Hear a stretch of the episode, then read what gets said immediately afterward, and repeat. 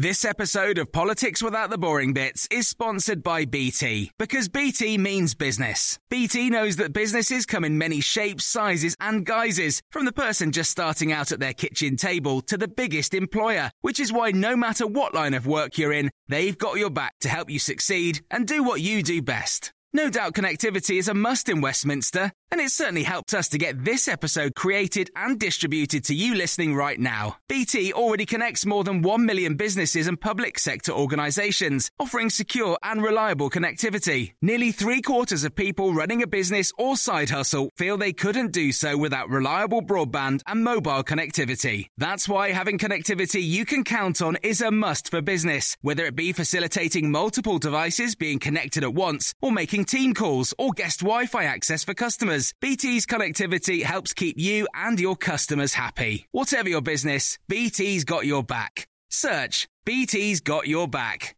This episode of Politics Without the Boring Bits is brought to you by Luton Rising, owners of London Luton Airport, the UK's most socially impactful airport. Find out more at lutonrising.org.uk.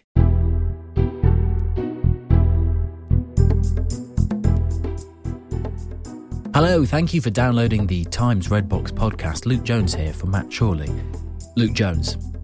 Luke Jones, yeah, Luke Jones. And thank you very much for your company. We are going to think about 15 years of international affairs in a moment with the help of Sir Robin Niblett, who is standing down as the boss of Chatham House, the uh, much lauded international affairs think tank. Um, he's going to be taking us through a busy period in office for him.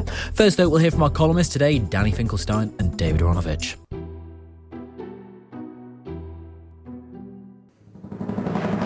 Meet the Cerberus of columnists, the Janus of journalism, and the ultimate political portmanteau of opinion.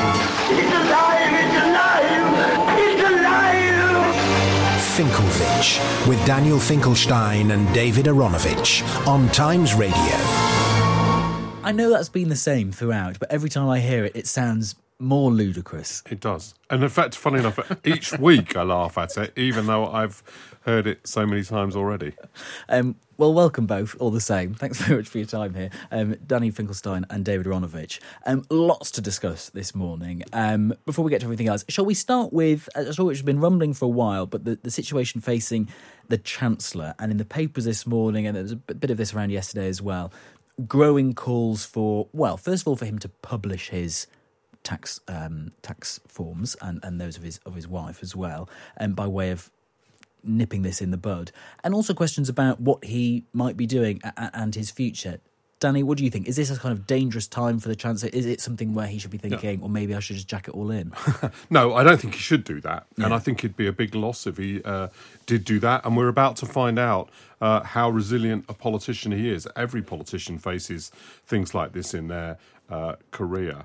David and I, I'm sure, will disagree on the tax form aspect because we mm-hmm. disagree about. David's in favour of everybody um, being forced or encouraged. I'm not quite sure, David. You'll have to say for yourself uh, to publish what their income is. This is the Libby uh, Purves. We should all be a bit like, ah, is it Sweden or Denmark? Somewhere it's just you yes, can find. But it's out. also, I think, originally the uh, also the David Aaronovitch argument. If I've got you wrong, David, please say. And I've never been comfortable um, with that uh, mm. particularly. But um, but so we will disagree about that. My view is that he should do whatever is um, proper and he's required by the standards to do. And in particular, uh, I think his wife should only be expected to do those things. Mm. Um, uh, so my view is that um, he has to uh, remain uh, robust, and that the most important thing uh, is the economy itself. Uh, personally, and I know that Views will differ.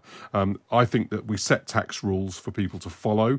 Uh, people must follow them, uh, and they must also not aggressively attempt to uh, undermine their intent. Mm. It's obvious that. Uh, um, Akshata Murty didn't do either of those things.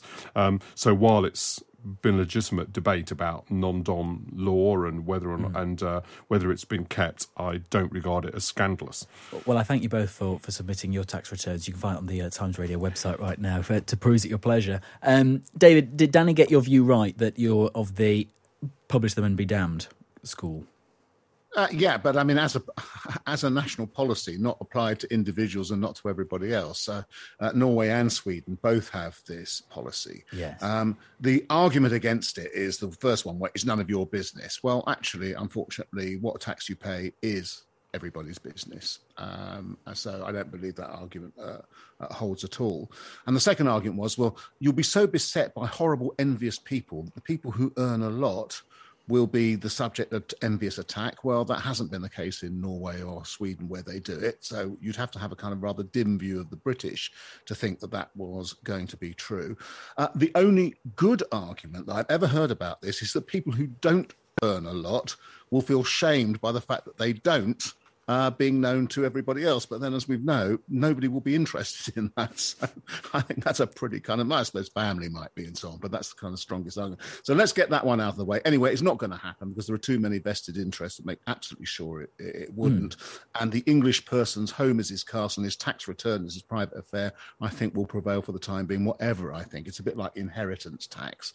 You know, loads of people support lower inheritance tax, despite the fact that the vast majority of people will never be rich enough to have to pay it uh, in a significant way. Well, that's mm. you know that just goes to show the thing that I think which is interesting here, which is the very complex attitude that um, British politicians and the British public actually have with lots of money. I mean, uh, uh and this is uh, and this is really uh, part of the problem here. Um, uh, the idea that you have a chancellor who had a green card, i.e., was effectively saying, I would like to make my permanent home in the United States while he was chancellor, is bizarre enough to a lot of people. But but but in coming from a party which has made quite a lot of political capital out of the notion of the unique nature of British citizenship and how important it is not to be a citizen of uh, nowhere but a citizen of somewhere. It also actually breaches the kind of hypocrisy, the hypocrisy rule, uh, and that really is the kind of problem for Rishi Sunak. Plus.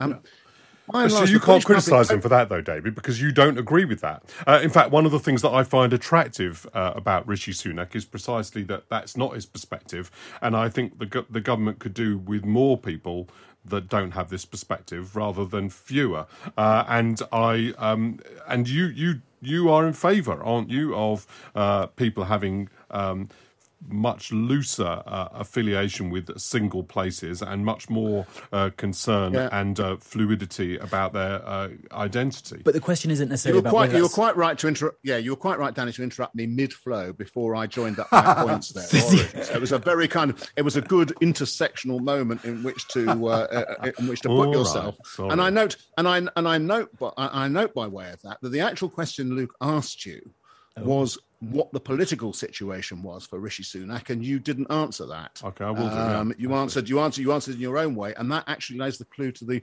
to, to, to the point oh. I was making, probably over long, uh, which is about this complex relationship. Essentially, you can be a billionaire chancellor if you're giving people a whole lot of money, like in furloughs you can't easily be a billionaire chancellor whose wife has inherited all her money and likes to pay what uh, and doesn't like to pay British tax on it uh, as part of a tax arrangement.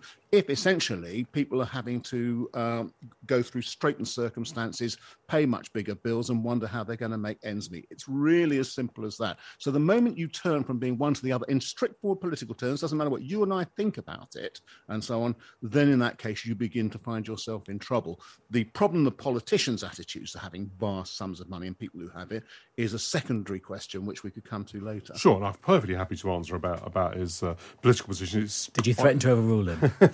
no, it, look, it, it, it's it would be ridiculous to say it's not a serious political problem because with one's naked eye you can see that it is. So i was giving my own attitude which as i've you know explained several often on this program isn't the same as my judgment about what other people's attitudes are or what his political position is. It's obviously a serious problem. My view is the underlying problem for him is that the economy isn't growing. Uh, in circumstances in which the economy grows i don't think it would be a problem. Uh, i think it's a problem because the economy isn't growing. I think if the economy was growing growing Uh, it would still be a political issue for him, uh, the fact that he was very wealthy as a characteristic of him, uh, in the same way that it was an issue for David Cameron that he came from Eton, for example, and that was a much more serious issue for him at times when the government wasn't very popular than it was at the, when the, when he was personally very popular, uh, and um, the issue uh, went up and down with that, and um, it never went away completely, and this won't go away completely. It's always been you know what a characteristic of his that is a political vulnerability absolutely And, and it might not go away completely, Danny, but I wonder if do you think now it has written him off from being able to take a serious shot at the top job? Because that's what many people are Uh, it certainly would do immediately,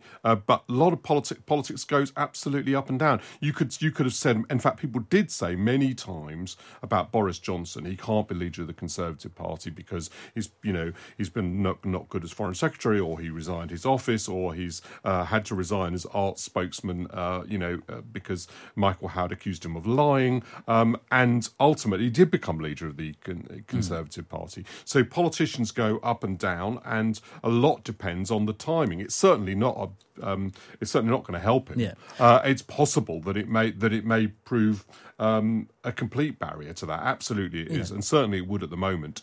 Uh, but we haven't got a leadership election at the moment, so the answer to that question is it's definitely not an asset. But who knows? Yeah, but but, but arguably, and just a final point on this, David, is aside from the lots of money, aside from the, the tax things, the- issue of the green card weirdly seems to have cut through uh, again because of that citizen of nowhere point, but also because the, the green card he had suggested that he sees his future. In the US, living there at some point, and there are many reports of his uh, recent visits to California and meeting potentially with, with executives from Meta and the less, and actually and the like. And in the mind of the of the British voter, is that more damning? The kind of person who actually we think doesn't want to stay here for long, and as one person Yeah, had uh, it, sees it as just another and- and playground. So again, um, uh, here comes the distinction. The mind of the British public, it clearly is problematic because what you're sort of saying is, I'll bail out when it suits me. Um, to a lot of people, uh, to me, I don't really mind that much. I can see that that would be a perfectly reasonable uh, thing to do. It's an arrangement essentially that the Americans um, make necessary for a lot of people. I'm slightly surprised that he wasn't advised to rescind Uh, that, that uh, and to uh, and, and to withdraw from the green card when he became a serious politician because it was a fairly obvious area of vulnerability and also because other citizens are advised to do that. Hmm. You know they're advised by embassies to do that. So how he wasn't advised i don't know. And this comes back to my other question. Essentially when people say there are two rules one for them and one for us they're not wrong when they come to very wealthy people. It really is true there are hmm. two rules. They can get to do things, golden visas and stuff like that, so the, the supremely wealthy. And I don't think they live on the same planet as the rest of us. I mean, Danny and I are not uh, at all um, poverty stricken. We are pretty well off by British standards, etc. But we're talking about people who could buy and sell us and everything we have in half an afternoon and not notice. Yeah. Uh, And there is a problem there. Yeah, it's well, th- there is if you are only looking at the outcome, but you've got to look at the process. The reason why we have a small number of people who have very, very large quantities of money is because we organise the uh, trading system to provide decentralized information effectively rather than organizing it all centrally and distributing money to everybody in some kind of on some kind of rational scheme and the gains to that for everybody are far greater than the losses are of having a few extremely rich people so yes David is completely correct. In our political, in our economic system, a few people become excessively wealthy, but the uh, changes to the economic system required to prevent that from happening, I think, would make everybody poorer. Sure. Sure, but maybe they shouldn't be the people running things, Danny, and maybe they shouldn't be listened to as much as they are, exaggeratedly by. Well, I don't. politicians You, and you, the, the, the, we're we're talking about the fact that Rishi Sunak is virtually unique. Uh, can anybody mention anybody else who's been in this situation ever? Right. So po- possibly Rosebery. Okay, in 1894. So um, the the. The truth is, it's not the case that the um, country is run by a load of billionaires. In fact, what Oh, it's run by are people like you and me with precisely the sort of uh, God incomes that you, yeah, exactly, with precisely the sort of incomes you talked about. And people are much Let's more put it this concerned way, about Danny. that. Let's put it this way: Lord Lebedev is in the House of Lords, and I'm not. Um, how do you account for that? Yeah, okay. I think that's a, that is a reasonable point. Um, if you think that Lord Lebedev is running the country, but you don't. Well, what's he in the House of Lords for then? Well, uh, uh, it's a good question, but that's a different. But it, but it's not a question about how the country's run. Let's leave that there because I've got a couple of other things I want to quickly pick your brain on. Um, first of all, um, again, sticking with the world of politics, the, the situation with the, uh, well, now former Conservative MP Imran Ahmad Khan yesterday, was found guilty of um, sexually assaulting a 15 year old boy in a historic case. We've had this ludicrous scenario where Crispin Blunt, the Conservative MP, came to his defence, called it a miscarriage of justice, and has now retracted that and, and somewhat apologised. Um, Danny, this is the, the latest in quite a sort of lengthy string of, of cases of, of um, well, Conservative MPs and also some Labour MPs as well who've been found guilty of sexual impropriety. Let, let's uh, concentrate on the Crispin Blunt, Blunt uh, incident, and let's just start what I'm going to say by saying I thought that his uh, what his statements were grotesque, and uh, they represented a grotesque misjudgment and one with consequences because it would have been very wounding to the victims of those crimes uh, to have had him talk in those ways. And the reason why I want to um, preface what I've uh, with my statements with those words what I'm going to go on to say is MPs have a very sort of odd relationship with verdicts they don't they think are miscarriages of justice. Uh, I regard it as preposterous that uh, um, and offensive that, that Crispin Just Blunt regarded this as a miscarriage of justice since even with the fairly small amounts of um, evidence one's been able to read, that seems obviously untrue. But MPs do have a role sometimes in challenging um, what they regard as court verdicts which are perverse. Uh, and um, they've just got to do it judiciously. And what I worry about with his uh, statements are not merely uh, how offensive they were in these particular in this individual incident, which they were, um, but also the damage it might do to other people trying, other MPs trying to raise what are genuine miscarriages of justice on behalf of constituents uh, who've, for example, been jailed for uh, crimes, sometimes quite sordid crimes that they didn't commit. Yeah. Uh, to have flippantly as it seems to me, uh, claimed that the court got something wrong when he had only attended the uh, the defence case and a summary of the case. In other words, was not in a position to uh, to state um, that the court was wrong on any reasonable basis. I think was grotesquely irresponsible for that for that second reason in other words, the impact it'll have on MPs uh, campaigning against miscarriages of justice, as well as for the primary reason, which is um, the uh, the impact it'll have on the victims of that crime. David? Um, I don't disagree with any of that about Crispin Blunt, who apparently wasn't even in court for the prosecution evidence and so on, and yet dissed a case where he hadn't actually heard what the evidence was, which makes you think that he had conversations probably with Ahmad himself leading up to this, which convinced him that Ahmad somehow was not guilty and that it would be a bad setback, particularly to gay people in the Muslim community, if he were to be found guilty. And he's busked it out on this basis um, and run his mouth rather than thinking about what the consequences of what he said would be and whether they would, would, would help his cause. I have to say, Crispin Blunt is not one of my favourite MPs at any at any kind of level. I mean, on a, on a whole variety of issues. But the thing I was struck by was we're only a few months since the MP for Dover, um, I think, compromised herself badly in the support she gave to her husband, who was found guilty of rape.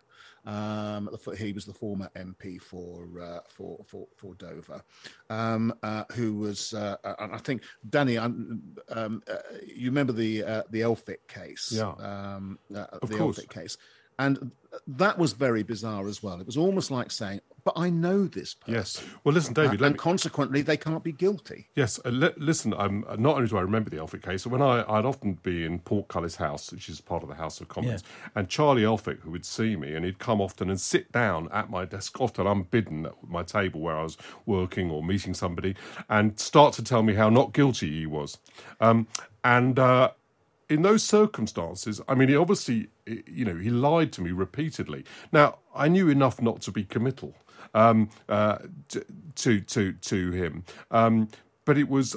I'm sure that what's happened in this case is very similar to that. It's quite a seductive thing. Someone sits opposite you, looks at you, and sort of says, "I can't understand why all these."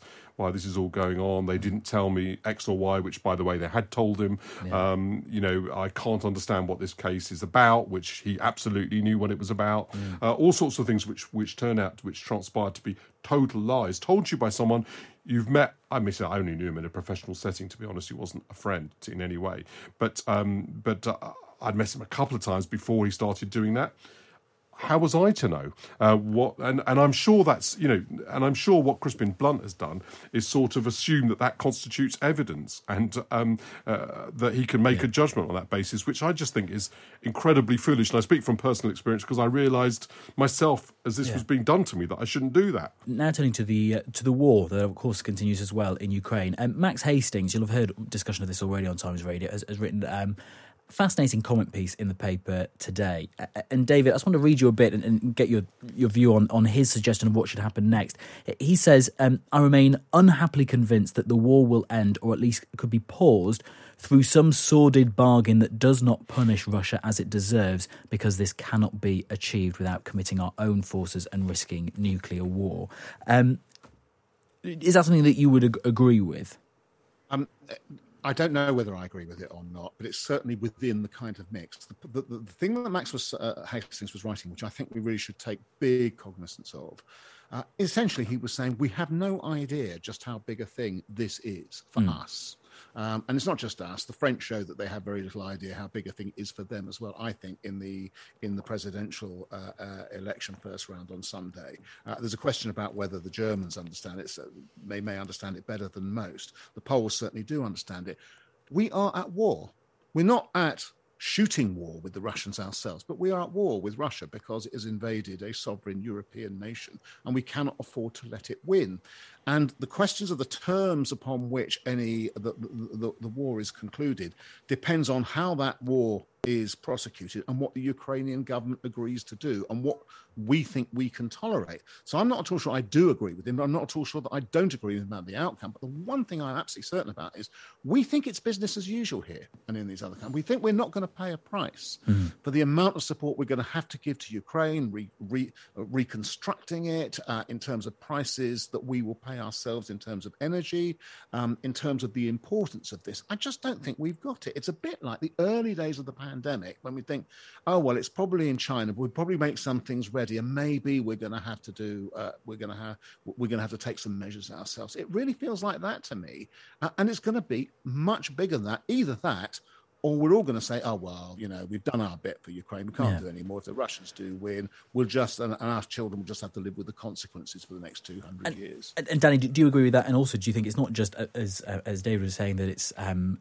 our own government and governments around Europe, but us as well watching this and listening to this yeah. on our on our radio screens. Unsurprisingly, this is the thing that David and I agree about the most. Yeah. Uh, so I completely agreed with that. With Max Hastings, well, pause is one thing. Um, there's a big difference between pause and conclude the war on the basis that he's suggesting. So I'd agree with him about pause. It may be necessary to do that. It won't be over though. Danny Finkelstein and David Aaronovitch, our columnist, taking us through the morning's news. Uh, next, we'll chat Chatham House.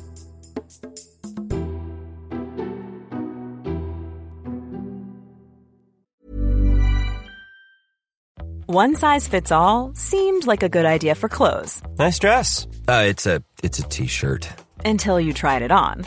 Same goes for your healthcare. That's why United Healthcare offers a variety of flexible, budget friendly coverage for medical, vision, dental, and more. So, whether you're between jobs, coming off a parent's plan, or even missed open enrollment, you can find the plan that fits you best. Find out more about United Healthcare coverage at uh1.com. That's uh1.com. Quality sleep is essential. That's why the Sleep Number Smart Bed is designed for your ever evolving sleep needs. Need a bed that's firmer or softer on either side? Helps you sleep at a comfortable temperature? Sleep Number Smart Beds let you individualize your comfort so you sleep better together. JD Power ranks Sleep Number number 1 in customer satisfaction with mattresses purchased in-store. And now, save 50% on the Sleep Number limited edition Smart Bed for a limited time. For JD Power 2023 award information, visit jdpower.com/awards. Only at a Sleep Number store or sleepnumber.com. This episode of Politics Without the Boring Bits is brought to you by Luton Rising, owners of London Luton Airport, the UK's most socially impactful airport. Find out more at lutonrising.org.uk. I'm Luke Jones. This is the Times Red Box podcast. It's now time for this. As the war in Ukraine rages, you'll have heard no end of interviews with specialists from Chatham House, and during the pullout of Western forces from Afghanistan, and during the pandemic, and so on and so on. It is one of the most respected international uh, think tank, international affairs think tanks in the world. And its boss, Sir Robin Niblett, is standing down after 15 years at the helm. So we thought it would be um, quite interesting to have a look back at uh, the 15 years. Uh, morning, Sir Robin. Hey, good to see you, Luke. How are you? Or Good, not thank see you. you, hear you. Hear you. Um, the magic of radio. Thanks very much for your time, um, Robin. Um, to take us back then, first of all, let's rewind. When you actually joined um, in your current position, um, what was happening? What was the main international issue du jour? Well, I, I, interesting. I came from Washington D.C., where I've been working for ten years, um, running one of the well as number two at one of the, the big think tanks there. So it was interesting to come back to the UK after after a big gap of, of ten years. Um, and the thing everyone was talking about at that point, which might be surprising given where we ended up nine years later, um, was where the UK thought its relationship with the EU should be going. Should it be going deeper or not? Uh, there was uh, kind of various anniversaries coming up around that time, and it was quite surreal moving from Washington to uh, London, where the whole question of literally membership of the EU and how much the UK should commit to it was was such a big topic. Whereas in Washington, um, yeah, the EU was maybe a partner, maybe not. Was NATO more important? But there wasn't this kind of existential question. That was number one. And then the other thing that came in very quickly um, was the global financial crisis, Mm. global, even though it principally affected Europe um, and UK obviously as well. So I arrived in 2007. By 2008, we were heading deeply into into a big global financial crisis. So those are two things that kind of welcomed me when I arrived, if I can put it that way. Yeah. And for anybody scratching their heads as trying to actually place what it is that Chatham House actually does and, and how long it's been doing it for, just br- brief us on the, the sort of purpose of the think tank. Yeah, I mean, look, Chatham House is one of the original think tanks, if you want to call it that. They weren't called think tanks at that point. That was a term that came out in the 70s and 80s. Mm. Chatham House was founded in 1920 um, in the wake of the First World War. Uh, it was pri- you know, funded privately by um, individuals, members, and business people who wanted to make sure the world wouldn't go back to war. And to put it bluntly, they didn't trust governments uh, and diplomacy not to, uh, you know, repeat uh, the mistakes of history. And they thought you needed some independent institutes that would um, think about international affairs, think about diplomacy, and, and, and also make it more public, less secret, uh, and make sure that uh, citizens who are interested could weigh in and have a voice. So Chatham House was founded in 1920. It was actually called the British Institute of International Affairs and then was given a royal charter in 1926 and became the Royal Institute of International Affairs. And there were three American institutions founded at the same time, places called Brookings, one called the Council of Foreign Relations, one called the Carnegie Endowment for International Peace. And th- these were the first four, really, in a way, to be founded between kind of 1917 and 1921. Um, yeah, and we convene people, we convene experts, but we convene uh, for all our members who are from all over the world and, and, and from all walks of life to debate international affairs. And then we have researchers who research specific areas and come up with papers uh, and try to look a little bit over the horizon compared to what governments can do. Hmm. Governments tend to be trapped in the now. And uh, we're meant to pull together groups of experts who can look a little bit further the future and warn governments about what's going to happen and say, you might want to try a different policy. And we'll get into some of the specific things that have happened over the past 15 years that you've been there in a moment. But just on that point of um, of the original purpose of, of Chatham House and other think tanks as well, when um, when peace was still a, a fragile thing. Um, I wonder if you think that the need is, is still as strong now. Um, we're always hearing stories about um, a gutting out of expertise in the Foreign Office or other parts of of government. In fact, Matt Chorley on this very program had a story about uh, the number of Russian speakers within the Foreign Office plummeting. Do you think that is still a problem? Do you think the need is, is as great as it was 100 plus years ago? Well, I would say it, wouldn't I? Um, but yes, is the simple answer to that. Uh, obviously, the context is very different, but the new context in which there is 24 hour global, you could say, glut of information, um, but everyone in a way is searching for their truth uh, through social media, through different media channels. um, a lot of obviously privatized media, alongside a big push now for government funded media. Uh, obviously, you know, we've got a pretty unique setup in the UK with the BBC, but you've got this sort of competition now of Chinese global news channels alongside Russian global news channels, alongside Turkish news channels, alongside Middle East news channels. In many cases, governments are trying to put forward a narrative that suits the government that's in, in power. Um, and the need for uh, newspapers and, and other media organizations to survive in a very competitive environment where advertising revenue is not what it was uh, means often they may have to, to chase more immediate news rather than being able to do longer in-depth pieces. So actually, I think the role of, of, of think tanks, providing they're bringing uh, an independent perspective, is more needed than ever. The, the, challenge for us is to be able to reach larger audiences. We're not big organizations. Mm. We don't have the resources of, of, large media organizations. But the demand, if I look at our membership, the people who come to our websites, who go to our Twitter or, or Instagram or Facebook uh, channels, they're, they're pretty large and growing. So, yeah, I think the demand is very much there. Um, let's have a look at some of the specific things which have happened and, and, big changes that have happened over your time there, the past 15 years or so. You mentioned that you arrived in 2007. Of course, the wars in Afghanistan and Iraq um, were well underway by that point, and, and, and, in your tenure, they've drawn to a close. Um, let's just remind ourselves this was Boris Johnson when the last of the Western troops were taken out of Afghanistan. They didn't flinch, they kept calm, they got on with the job.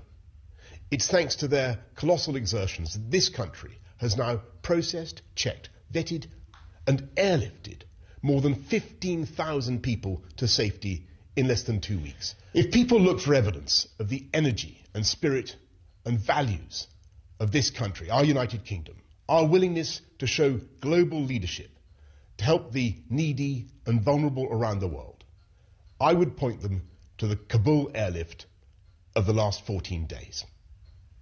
I thank everyone involved, and I believe they can be very proud of what they've done. That was Boris Johnson last summer. Um, of course, Robin, we're all thinking again about Western military power and effectiveness. When you hear that again, when you think of of the course of those two conflicts in the Middle East, are you are you buoyed and, and are you hopeful about what might happen in the sort of latest conflict of war, or do you look back on that period with with some frustration and sadness? Well, well, I think one. Let's separate the two out on Afghanistan and Iraq. Just quickly on Afghanistan, mm. I'm you know, deeply saddened, um, borderline depressed by what's where we've ended up with Afghanistan. Um, there are clearly limit. The West, if you want to call it that, the United States, NATO allies, and other countries went into Afghanistan specifically because it served as a base for um, Al Qaeda to be able to launch brutal attacks on the United States and also on, on Europe and the United Kingdom ultimately. And if you think of the overflow into Pakistan, uh, you know, I, I, think that was a justified intervention. Um, but once it morphed into trying to leave behind uh, a functional government that somewhat mirrored the democratic goals um, that we had in our own societies, the overstretch between capacity, focus, resources, uh, commitment, um, and the, the, the, forces on the ground were, were, completely mismatched. So we ended up with what was a humiliating retreat um, uh, last summer um, ultimately, given the fact that the Taliban have taken power again, one has to call it a defeat. Um, and it does has nothing to say. Uh, this does not minimize the bravery, the commitment, the lives that were given, the injured soldiers uh, uh, and other uh, forces, the NGO people who went there did their best, some who died as well. Um, the bravery of Afghan citizens who wanted a better future for themselves, that, that did allow the rights of individuals, women, uh, minority groups to survive. I mean, that bravery is undoubted and, and powerful. But the, the, the, sad fact of the matter is that uh, uh, although uh, Al Qaeda are no longer there, you have a, a, branch of ISIS now fighting the Taliban um, in that part of the world. So, yes, uh, the Prime Minister was right to call out the bravery of British forces. but I think that was masking uh, what was a, a, a, defeat. Now, was it a strategic defeat for the United Kingdom, for, for, for the United States, for our NATO allies? No, uh, in the sense that um, is the UK less safe today than it was in 2001? Uh, no, uh, because in a way that particular terrorist threat was was destroyed in Afghanistan. Um, and although terrorism carries on, it now has a very different type of shape. But I, um, yeah, uh, I think when we look at that particular conflict, it's not been successful. Iraq is more complex because Iraq, um, in a way, is a form of a democracy now. There are democratic elections. It has resources, it has oil, it has money, which is partly a curse but um, it is at least a society uh, and a country which is fighting for its future, and where Iraqis themselves, despite the ongoing violence, uh, may have a, a, prospect for solution. It's partly because their neighbors um, uh, don't want it to fail. The Iranians don't want it to fail for one reason, and the Saudis for another.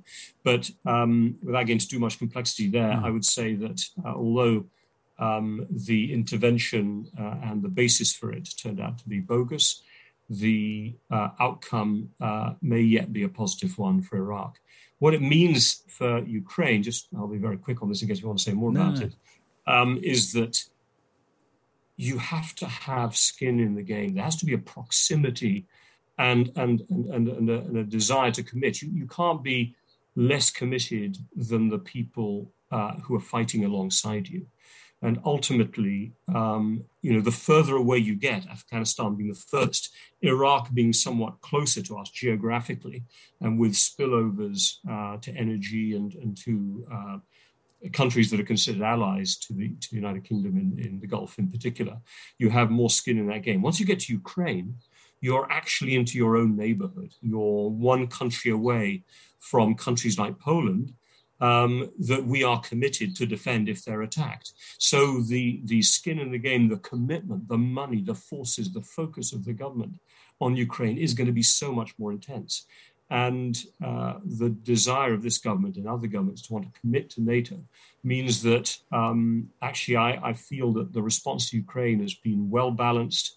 It is uh, doing as much as it can, but it's because it is closer. And so it was kind of that sense if I'm finished with this, that sense of overreach, the hubris that came at the end of the Cold War in 1990 91, the kind of over dominance of the United States, to think that you could fix countries like Afghanistan, the mind Iraq, that far away. Um, that hubris, I think, has been exposed, overcome. And now people are trying to think, right, what are the lessons learned? What can we do? What can we really commit to in Ukraine?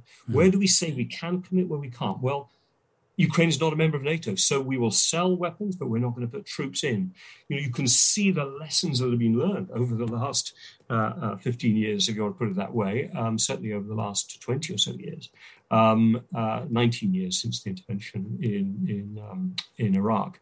The lessons I think have been learned, and it means we're likely to be more effective in in Ukraine than we were in Iraq or Afghanistan. Um, of course, the other big thing that's happened in, in your 15 years at, at, the top of Chatham House is um, Brexit in terms of the UK and its place in the world. Um, let's remind ourselves of um, what a crazy, what a sort of crazy turnaround of events that was. We are leaving the European Union. This is the dawn of a new era. Five, four, three, two, one.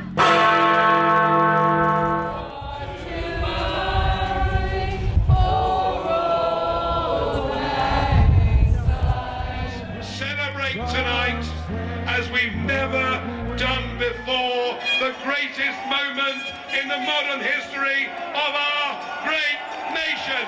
Thank you. Of course, that was 2016, and we can debate all the things that need to actually be sorted out in terms of um, Brexiting until we're blue in the face. But I'm more interested from you, Robin, of how this has maybe meaningfully or not altered the UK's position in the world. I, I guess especially when we're thinking about how we're responding to wars in Ukraine as opposed to in Afghanistan and Iraq, as we were just talking about. Has there been a genuine shift in, in the UK's global priorities beyond PR pictures of Liz Truss signing rollover trade deals? Um, look, my my line maybe it's a bit too cute, but my line about Brexit is that uh, the UK left the EU to do the things it did not need to leave the EU to do.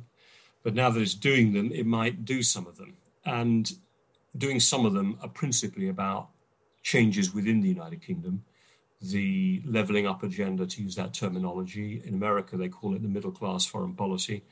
Um, the fact is, globalization left uh, a lot of people behind. And um, the EU became synonymous with globalization. So, uh, you know, domestically, this government and future governments are going to be focused on fixing things inside the UK in ways without any ability to point to Brussels as being the reason why you couldn't do things. You know, governments will have to deliver.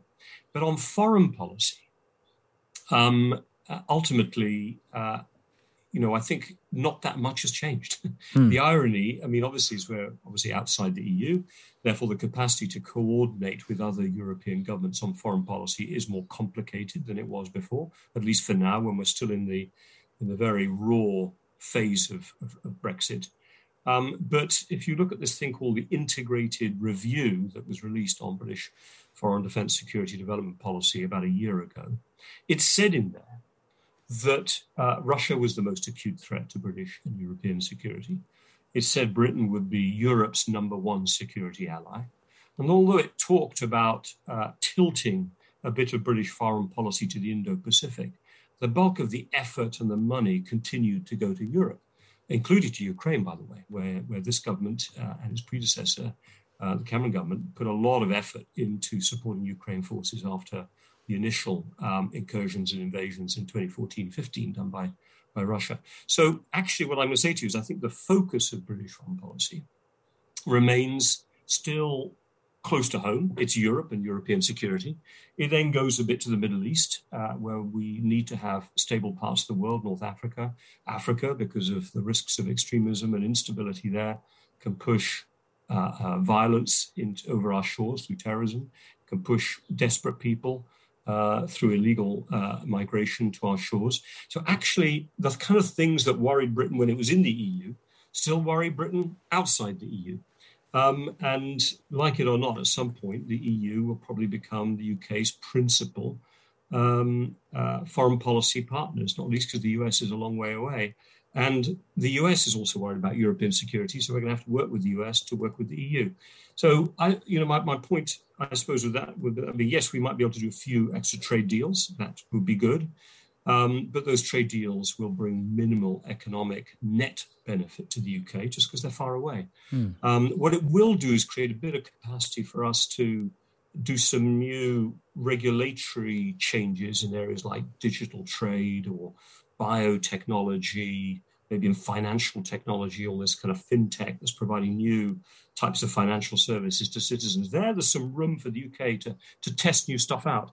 But you know, the returns on that's going to take some time to, to play through. But the UK remains uh, stuck to Europe, you know, can't, it can't escape it, I suppose, uh, but is not trapped in an endless debate about whether we're going to follow the same route mm. uh, to political coordination um, that uh, you know was, I think, actually distracting British governments, to be frank. And in terms of the situation we find ourselves in right now with the war in Ukraine, um, I wonder what your concerns are about how this might end. I ask just because we've been talking about no end on Times Radio this morning, um, column that Max Hastings has done in the paper today, um, where he has suggested that an end to the war, or at least a, a meaningful pause in the war, could come about if they were if there were some kind of as he calls it sordid bargain that doesn't punish Russia even though it deserves it because this can't be achieved without us committing a serious amount of forces and and risking nuclear war. Um, is that something that you think is, is a likely outcome rather than the dream which many have in their minds of the Ukrainians absolutely smashing a victory and um, Putin really feeling the heat of it and maybe toppling out of office? Um, the, I think, sadly, that it's going to take some time to get to some type of bargain. The one thing we know about Russia's past actions around its border is that it's perfectly happy to live with unresolved security situations. Same in Georgia. The Russian troops based in a part of Romania or part of Moldova um, in the Transnistria region Romania, then Moldova, then Transnistria, mm. then Ukraine, and, and heading east. Um, you know, it, it, leaves. We've got Kaliningrad, a little Russian enclave stuck just between, between Poland and the Baltic states, uh, heavily armed, by the way. Um, uh, I think President Putin likes leaving things messy and unresolved around his border because it keeps everyone on their toes and gives him leverage for the future. So sadly, e- even a sordid bargain may be more than what is achievable. A, because um, if Vladimir Zelensky remains uh, president of Ukraine or even his successor, for them to do a bargain, and in a way we're going we're not going to be able to do a bargain over their heads, not after the lives and blood that they've spilt, uh, uh, and with the kind of horrific uh, uh, news that's coming out of some of the human rights abuses and, and, and brutality that the Russian troops have done, it's going to be incredibly difficult for. Ah, that line to Robin, not the clearest. Robin, can you still hear us? I think the gremlins have got into the system. The, the Russian government maybe was listening and decided to uh, snip the wire on that. I think we'll just try and um, turn some computers on and off again and see if we can uh, get him. Robin, can you hear us?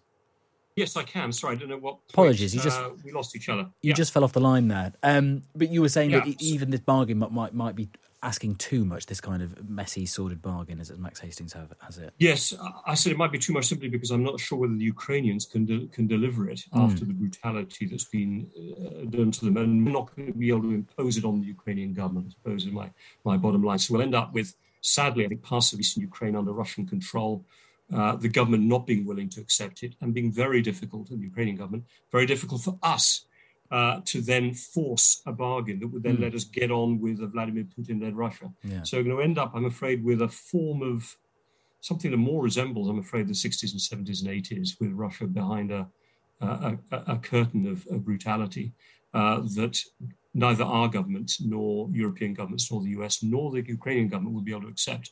So we might end up with the violence stopping, but it'll be uh, it's more kind of North Korea, South Korea kind of stuff. Uh, and do you think that we have in the West, and I mean that in terms of governments and also the populations as well, woken up to that reality. We were just talking to um, Danny Finkelstein and David Aaronovitch, and yeah. um, David Aaronovitch's point was we haven't necessarily twigged here in the UK that we are at war and it is going to get worse. Not in a kind of troops on on our borders, but in terms of the cost of this, in terms of if there mm. were to be a, a, full Russian oil embargo, we haven't even started yet in terms of the the effect that we'd feel at home.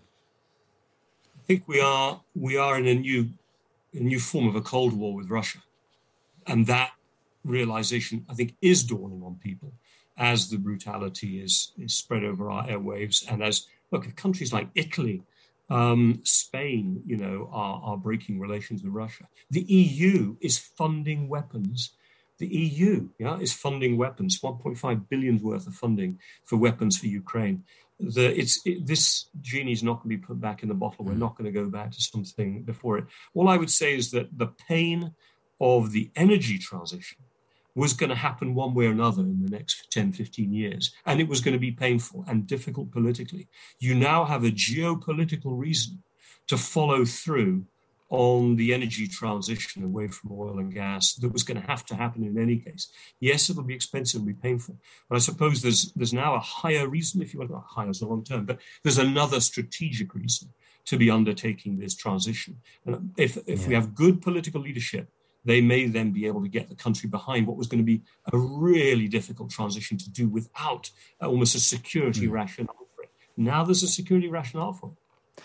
Just finally, Robin, um, there's lots of things, of course, that, that, we haven't talked about which have um, happened over the past 15 years or so. I, I always think about um, the meeting that Barack Obama and Donald Trump had when the, the, the former handed over to the latter, and it came out maybe months or even years later that um, that Barack Obama said to Donald Trump, and this was at a time when not many people were actually thinking about this or concerned about this. He said the thing that kept him up at night um, was uh, the situation with North Korea. And that was a slightly straight, and he was really tried to seriously impress on Donald Trump that that was the most dangerous thing, and he needed to pay attention to it. Um, and obviously, that sort of took strange turns as Donald Trump took office. But I just wonder, um, from your vantage point, is there anything that we haven't mentioned, or something that, as you look to the future, that is maybe slightly off the agenda that really concerns you um, or worries you, and actually we're not we're not really paying much notice. Yeah, well, I mean, you go very, very dark places, um, sadly, when, when one has that kind of a question. Uh, North Korea had always been my, my, it's a country run like a cult. And it's the only one I'm aware of that is run that way. Uh, and that is an incredibly dangerous thing when the leader of the cult uh, controls nuclear weapons. So that had always been on my watch. And you're absolutely right. I remember that, that briefing and the, the somewhat gobsmacked look on, on Trump's face after he'd had that briefing. And it's ironic because what it is that each president tends to tell, tell the next president the thing they should look at that they didn't look at. So Barack Obama felt Iran was the one thing he had to focus on, which is why he didn't want to be distracted away by Syria. He wanted to hand over North Korea. North, you know, uh, Trump, to, to, be fair, did have a tilt at North Korea. He had a go at trying to fix it. Um, and I imagine that, you know, well, he didn't think of anything when he had to hand over because he didn't want to hand over. But the rise of China was probably the next critical one that you would think he should have handed over uh, mm. and wanted to hand over to Biden. And Biden has wanted to make China his absolute number one focus for his foreign policy and to do a real pivot to Asia, which is what. But guess what? Now, Putin is probably the next thing, and managing Russia is going to be the next successor problem, if you understand what I mean. Mm. So, um, actually, a cornered Russia that feels that, as I said a minute ago, that it's stuck without the solution, that is still under sanctions, that becomes dependent on China in a way that wouldn't, could become the really unpredictable mm. actor for the next uh, two to three to four years. So I think we, yes, North Korea is always that danger out there. Yeah um, but I think we have to focus on the fact that we're not going to get a resolution with Vladimir Putin. And as long as he's in power, it's we're going to be a much more dangerous world than we were when I arrived at Chatham House 15 years ago.